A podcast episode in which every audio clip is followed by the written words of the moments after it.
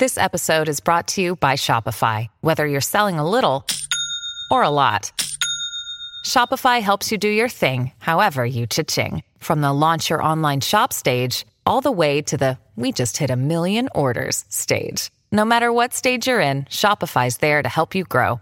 Sign up for a $1 per month trial period at shopify.com/special offer, all lowercase. That's shopify.com/special offer. Welcome to the Making Waves at Sea Level podcast with your host, Tom Singer.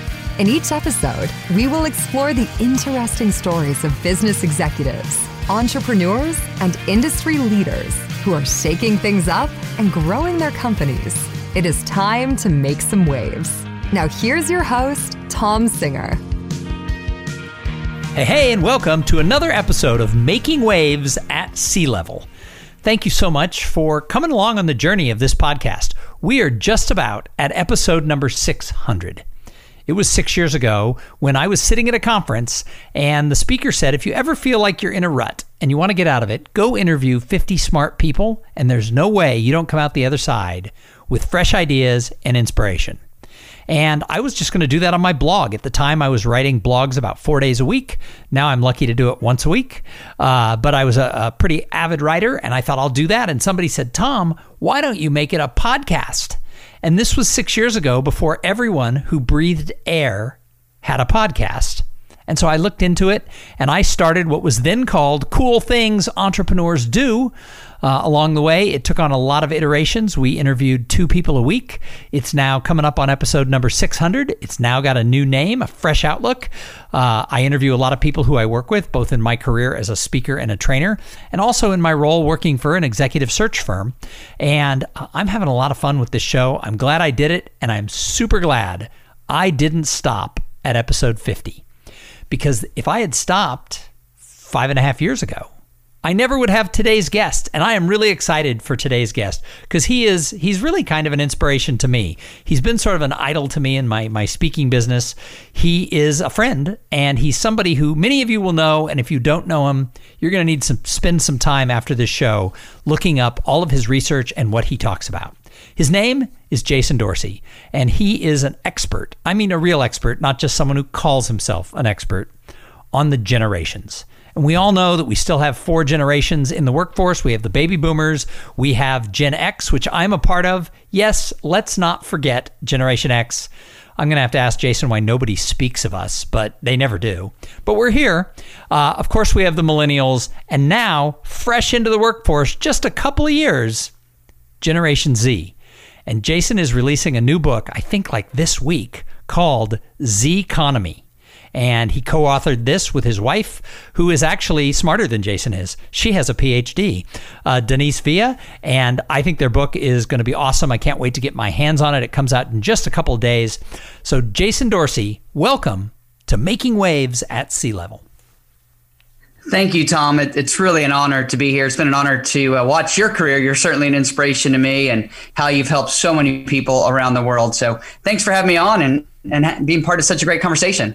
So you used to be kind of known as the Gen Y guy, right? You were the guy who kind of early to the game, start with when the millennials really sort of were starting to be talked about before the generations became such a hot topic.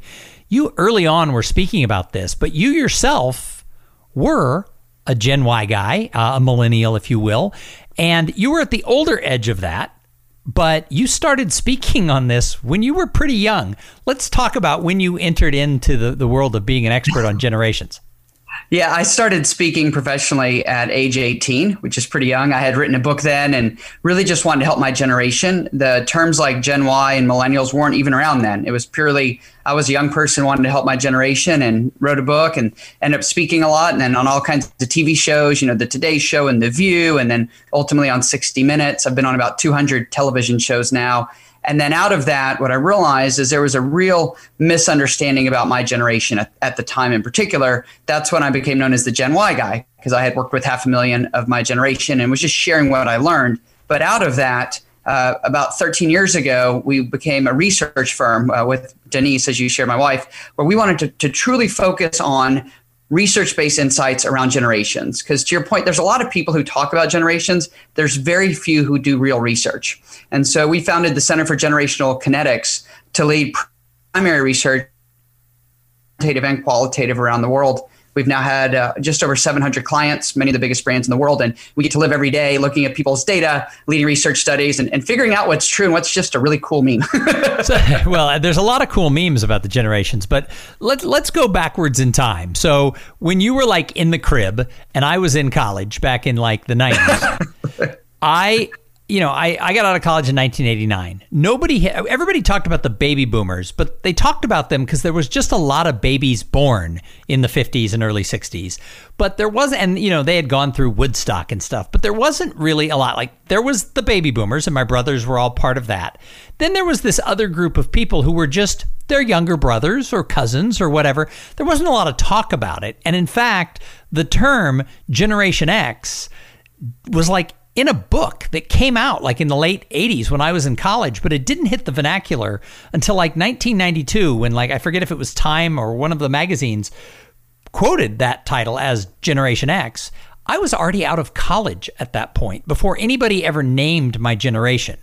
Now you look at Generation Z and they were named in the crib that you are all a generation. What spawned this look at generations that didn't exist back in like the 90s? Yeah, it's a great question. Well, obviously I was not, as a millennial, I don't remember the whole Gen X conversation emerging.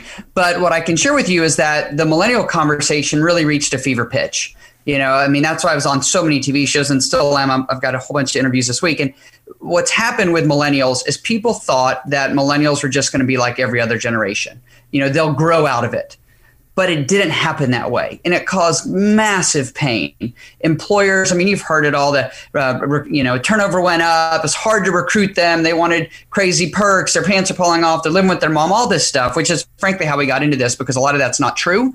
And we wanted to figure out, was it true? And it turns out it wasn't true. But as millennials sort of reached this fever pitch, at least our thesis was, this isn't a conversation about a single generation. It's a generational conversation. We need to talk about all the generations in context because every generation brings something incredibly important. Unfortunately, young people were making fun of baby boomers recently with this whole OK Boomer thing. And they're like, oh, baby boomers, they don't know how to use technology. And I'm like, they invented the phone you're using. That computer you now live on for your online learning, they made that too. And so it's interesting how quickly different generations sort of create these views and then sort of smirk at other generations. But, our thesis was that every generation brings something valuable, and people confuse generations with life stage. You stay in one generation, you pass through life stages. And then as millennials became sort of this big conversation, really globally, it sort of heightened the awareness of all generations. And now there's a lot of people talking about it. There's a lot of people looking at it in our work, which is we help brand leaders understand consumers by generation, be able to market to them, sell to them, build loyalty, drive referrals and trust and so forth. And then we help employers figure out how to recruit and retain, motivate and develop talent. And one of the things that we've proven mathematically is that understanding generations and being able to adapt to them. This is not coddling, by the way. This isn't catering. Nobody's saying give them a trophy and send a note home to somebody. But truly just adapting to what works for them, you can drive better outcomes. And you can drive predictable better outcomes that lead to measurable results. And I think that's what people want right now. So obviously, there's been a lot of talk in the media, not in your research necessarily, but there's been a lot of talk in the media where they pit sort of the baby boomers against the millennials. There's like all this stuff. Yeah. Sitting right between them is a much smaller, but really good looking and smart generation of people. How come nothing is ever said, for the most part, in this discussion about Generation X? Let's put it out there. Why are we ignored? Yeah, so my wife is in Gen X. She's the CEO of our firm and leads all of our research. As you said, she has a PhD. So we joke about this quite a bit.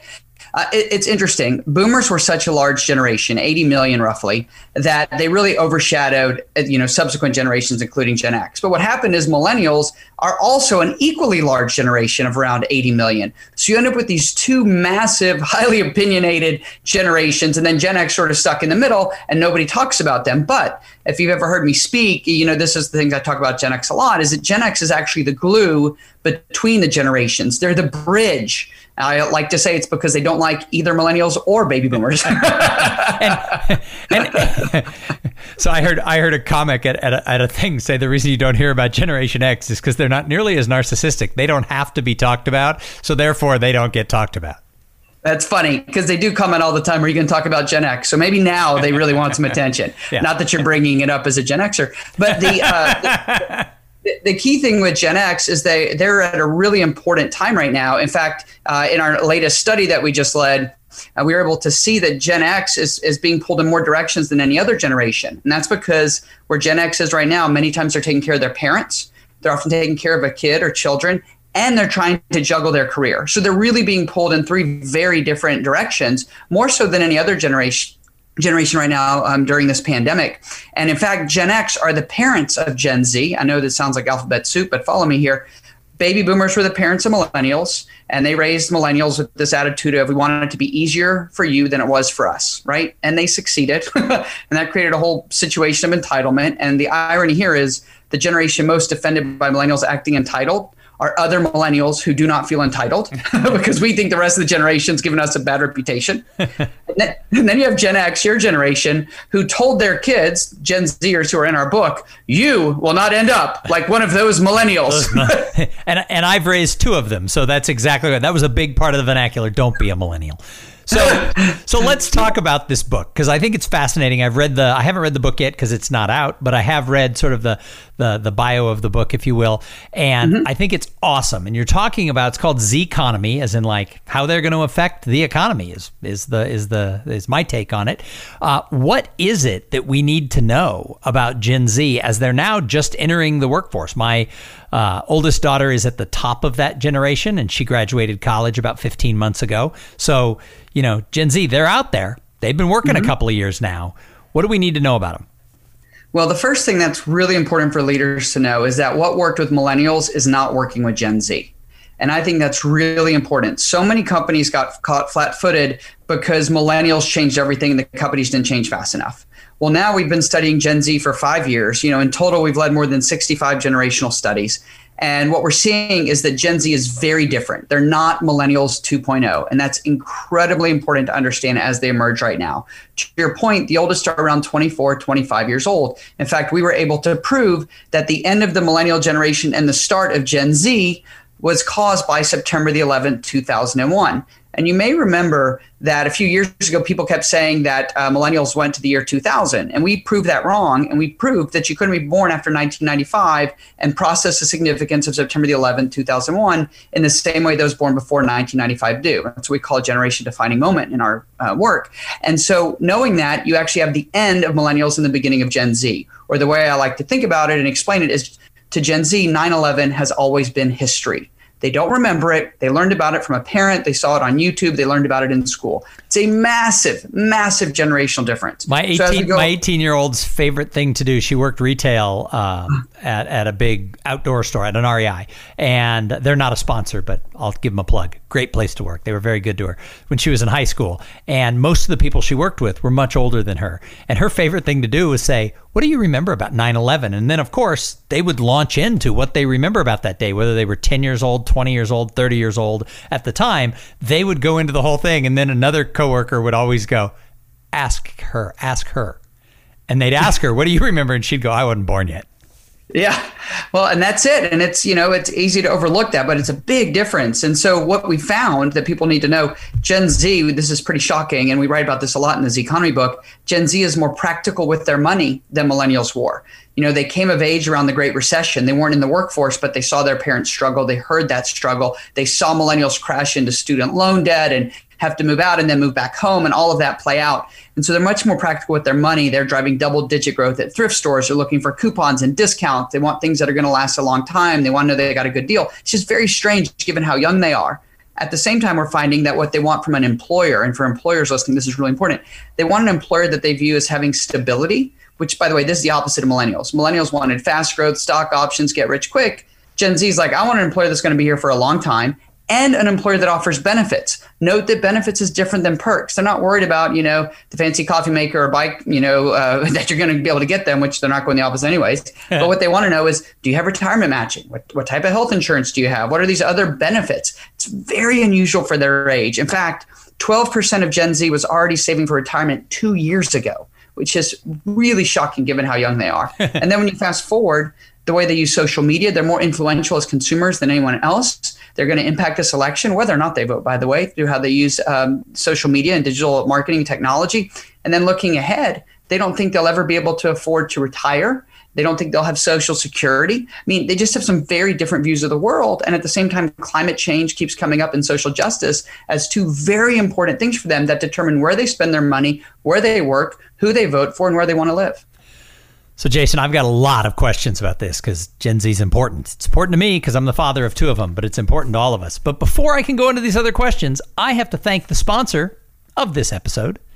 So this episode is brought to you by Podfly Productions. Podfly, they take the time and the headache out of creating your own podcast.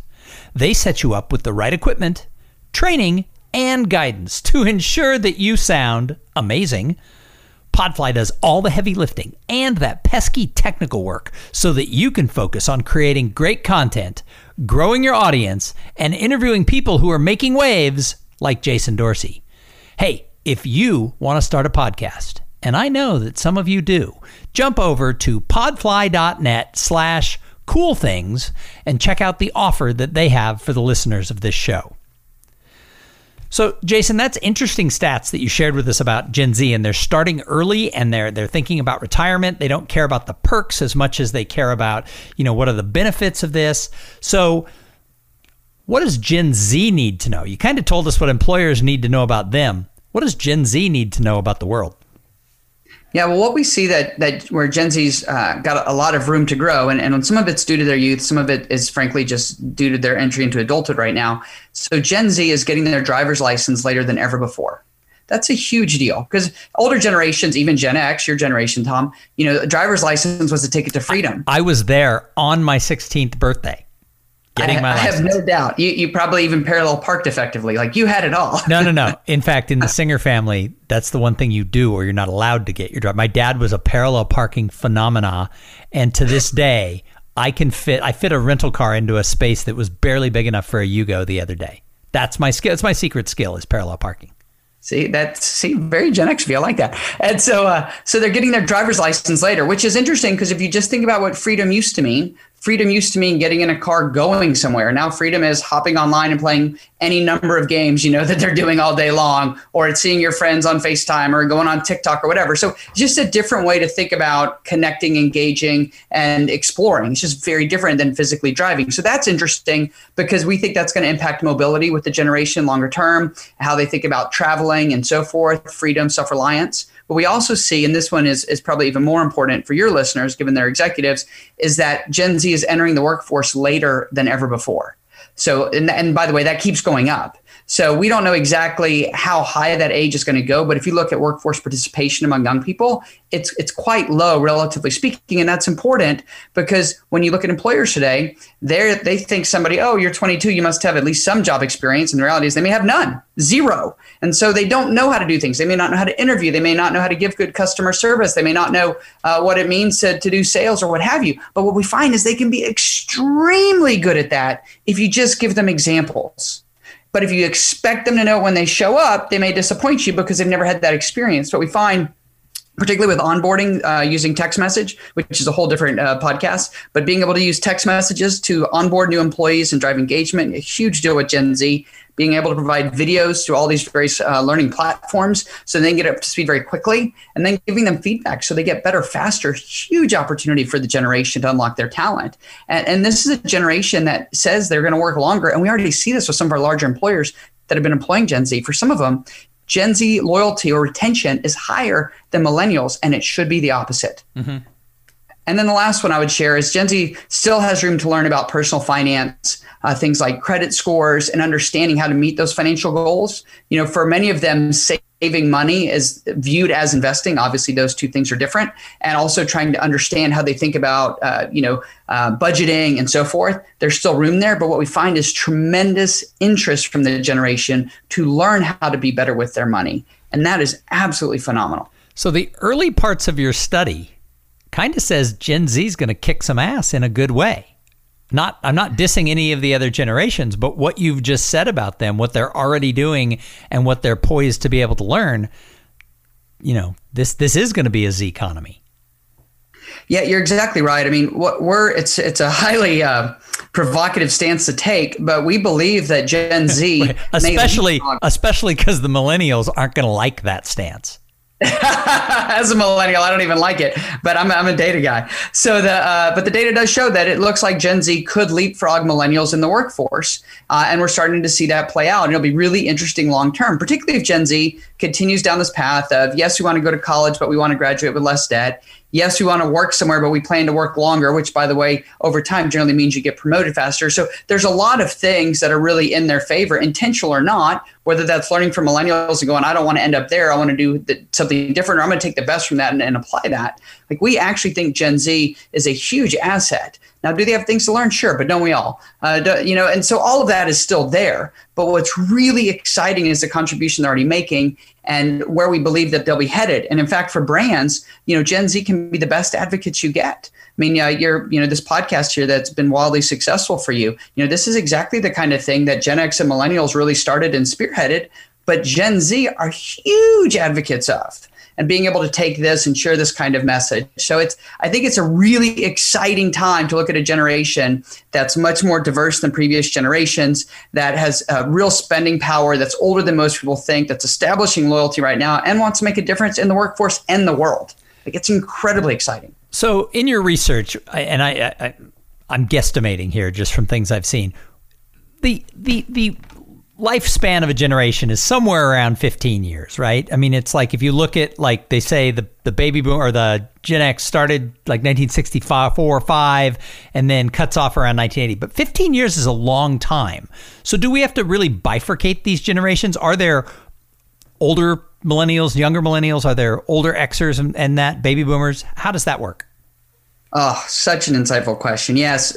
So when I present, I have this chart that sort of shows the years as people were taught. And then I have one that shows the years based on our research. So, for example, baby boomers are generally accepted to be born between 1946 and 1964. But what we found is that older baby boomers and younger baby boomers are very different because they had different formative events. And what's interesting is if we put them split into two generations on a slide before that, they're all confused. But if you put that on there after you've explained that, they go, that is so true. We are so different because they had very different formative events. Sure. And then when you look at millennials, we're not sure if it's going to be older millennials or younger millennials. This is something we've been talking about and tracking for many years now. But we are tracking, and there's a bunch of this on my website. We have a chart about it, what we call megalennials and millennials. Megalennials are those who are sort of out there doing the things that they're supposed to be doing, whatever that means, you know, pulling themselves forward, becoming increasingly self-reliant and feeling like they're moving forward.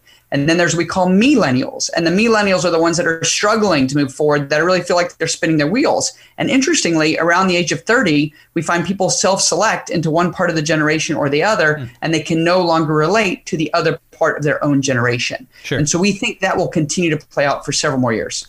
So one of the reasons I bring that up is that we've only got, if you're saying the oldest ones are 24-ish, they've only been out of college 2 years. Looking at that basic 15-year span, 8 or 9 years of what we're going to call Generation Z are currently in high school and college. A big chunk of the middle of that generation are still in those years. How is COVID and quarantine and everything that's happened to students? I mean, we talk a lot about what's happening to people at work, but I'm living it with a high school and now college age kid. Their lives have been uprooted. How is this life experience going to impact this generation? Yeah, great question. Back in March, we came out and said that we believed that COVID-19 would be the generation-defining moment for Gen Z. We even put this in the Zconomy book. Now, we didn't know if that was going to be true. Nobody knew how long this was going to last, how deep it was going to get, and so forth. Obviously, that's proven very true. And so the longer this goes on, even the more severe it is. And we're talking about mental health and other issues. Mm-hmm. But when we look at Gen Z through the lens that you just gave us in terms of the age breakdown, what we find is that the older members of Gen Z seem to have it much worse near term. And what do I mean by that? If you're in transition years, meaning you're going from high school to college or college to the workforce, this has been pretty devastating for many of those young adults. Maybe job offers got rescinded. They didn't get to get an internship. They thought they were going to go from college and get their own apartment. Now they're back with their mom. Maybe this degree they've been pursuing for 3 or 4 years is suddenly There's not going to be any jobs in that industry, which is a very real deal. If you studied retail merchandising or, you know, something in petroleum, like all sorts of things have changed recently. And now all of a sudden, those young people are really stuck. This, by the way, happened with the Great Recession in millennials, and they experienced at least 5 years or so of diminished earnings because they weren't able to transition into the world of work and into adulthood as seamlessly as they had hoped. I mean, there's lots of data that shows that the best time to get a job is your senior in college. If you go to college, university, which is, you know, a lot of people, then you can use that period of time. That's the best time to transition directly into a job or a career. Now, if you go the other path, which is you didn't finish college, university, or you go from high school into the workforce, maybe you didn't finish high school. There's a lot of young people today that are just out there in the workforce, which, you know, is a path, right? Somebody like me, I didn't finish college. I just went straight to work. But what we see in that that's super interesting is that right now Gen Z is the group that was this is in our new study we just released, was the number one group to be laid off during COVID, have their hours reduced during COVID, or have a change in job responsibilities during COVID. So people are saying it was millennials and Gen X and boomers, and that's not true at all. It was significantly more of young people who have immediately had economic suffering due to COVID-19. It affected both of my daughters directly. One was just out of college and was moving, and so she didn't have her career job set up, and it basically took her options. She moved to a major city, but it shut down her options to go out and find that career job. So she's been doing some part-time stuff, and she had worked in a gym and done some other stuff. And then my younger daughter was working retail, and retail shut down for 3 months or 2.5 months. And so she was still in high school at the time, but it impacted her on that. And then was her college going to allow her to even come on campus? Now they did, but they're still doing classes remotely, but she was able to move to a dorm, but she was afraid that was going to be ripped away from her. So this is the transition section has been hard for both my kids. So I'm super interested in what you're talking about. Yeah, it's been a big deal. The twist or the unexpected part is that the younger members of Gen Z, we think, are going to eventually turn this into a positive. What do I mean by that? My daughter's 9 years old. So she does online learning now until her school comes back. And so her day, she's in the fourth grade, she turns in presentations on Google Classroom in Spanish with animation, and it's totally normal for her to do that, right? She collaborates right now with other students. She does things. And to her, it's now normal. It wasn't originally, but it's certainly gotten to be that place. She's going to have the benefit of two things. One, the experience of those before her. So those that like your daughter's age, right? Those that are older that are going through this transition are going to leave clues of what younger members of the generation should do and not do, frankly. And at the same time, you got a whole group of young people that's going to have a very different learning experience. And they're going to come out of this with all kinds of new tools and skills and things that are just completely normal to them that would not be completely normal to somebody 10, 15, 20 years older than themselves. So, and they're going to be able to bring that into the workforce, bring that into problem solving, collaboration, saving, you name it. All of those, the downside, we believe, are still going to be the mental health challenges, because you've got a whole lot of kids, like my daughter's an only child, that aren't able to socialize with other kids in person. They, you know, got concerns. I don't want to go see grandma because I don't want to get her sick. Like these sorts of things, definitely there. But from a skill set and likely from a career opportunity, they're going to come out further ahead than those older members of Gen Z who really got stuck in those transitions just due to timing. Sure. All right. So as we wrap this up, let's talk really quickly just back to the company side. Any last advice for people in companies who are listening to this, besides buy the book Zconomy and read it? What else do they need to do to prepare for this group of workers? Yeah, absolutely. So what I would recommend, that we always recommend for executives to do, is create a generational snapshot. You can go right on my website. It's jasondorsey.com, or you can go on our research firm's website, which is genhq.com, genhq.com, and look at the birth years and create a pie chart by generation of your employees or your customers. When people do this, they are stunned, absolutely shocked to see the generational breakdown. And we find that that's the first step to sort of creating an awareness to say, we need to have this conversation. And then being able to take whatever those tools or resources you want to use, if it's a Zconomy book or videos of mine online or whatever, but just take those and begin to apply them to drive that. We put out a State of Gen Z study. Our new one comes out in October, which has all this research on exactly what works. And we give it away for free. It's here's how to market, message, communicate, build trust with Gen Z. And here's how to do that as employees, how they're different than millennials. It's not as rich or as deep as the book, but we're always trying to come up with newer data to help people be able to take action. And I think that's really the key, is use data to inform your generational conversation. That way it's not stereotypes, but it's insights, and it's insights that value everybody. And your teaching is just the opposite of what I think happens in society. Everything you teach isn't about pitting the generations against each other. It's you've got multiple generations working inside your company. Find ways to get them to work together. Yeah, exactly. I don't believe there's any value in being negative about generations. There's enough of that in the world. And in fact, we need every generation. We're stronger when we have that generational diversity, that diversity of thought and perspective, life stage, life experience, and so forth. And that's what gets me really excited about this conversation is you can see people get fired up that, oh, you're not putting me in a box. Oh, wow, you do know me. Wow, I didn't think that I could do that. That totally makes sense. I'm going to go try that. Like, that's the greatest thing in the world for me. And I feel so grateful to get to do that. I mean, I love it. So you started speaking on this when you were 18. That's more than 20 years ago. And you've had quite the career as a speaker. You've been one of the most sought after speakers in corporate America to talk to companies and things like that. And you just had kind of an industry honor a month ago. Do you want to talk about what is the Speaker Hall of Fame and how is Jason Dorsey in that? Because, you know... How did somebody so young get invited to that? Because the Hall of Fame, you're like only almost 40-ish years old.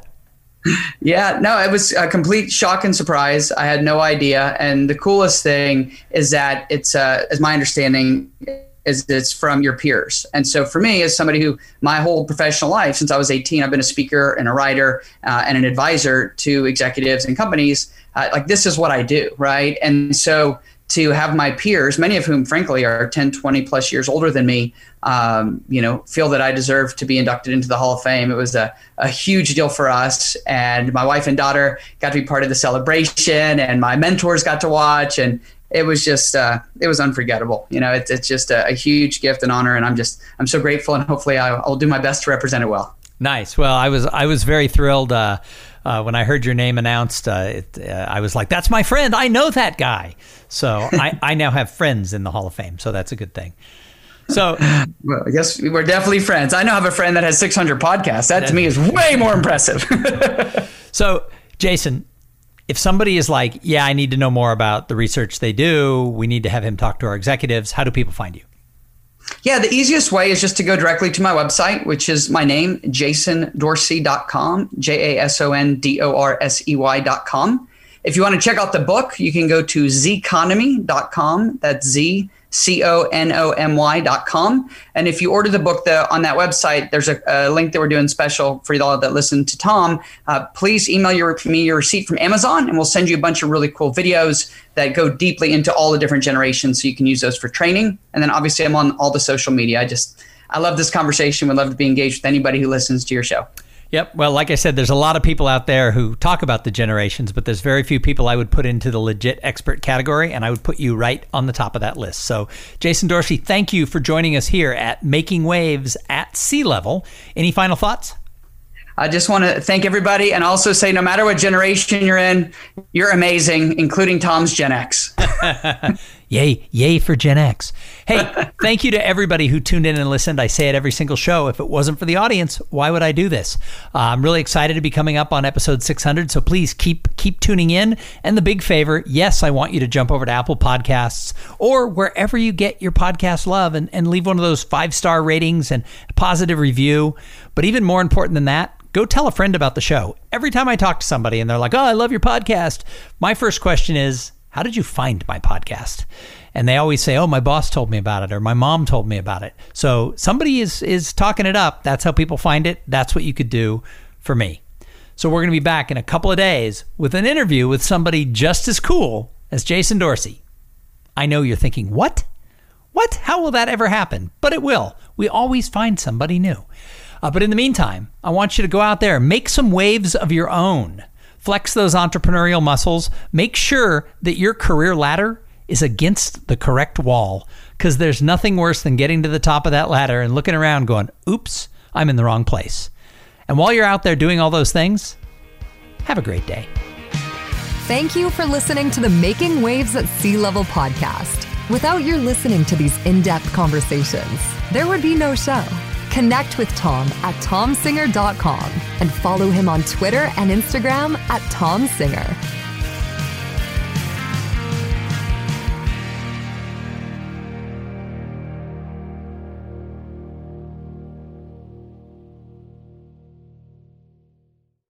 This podcast is a part of the C-Suite Radio Network.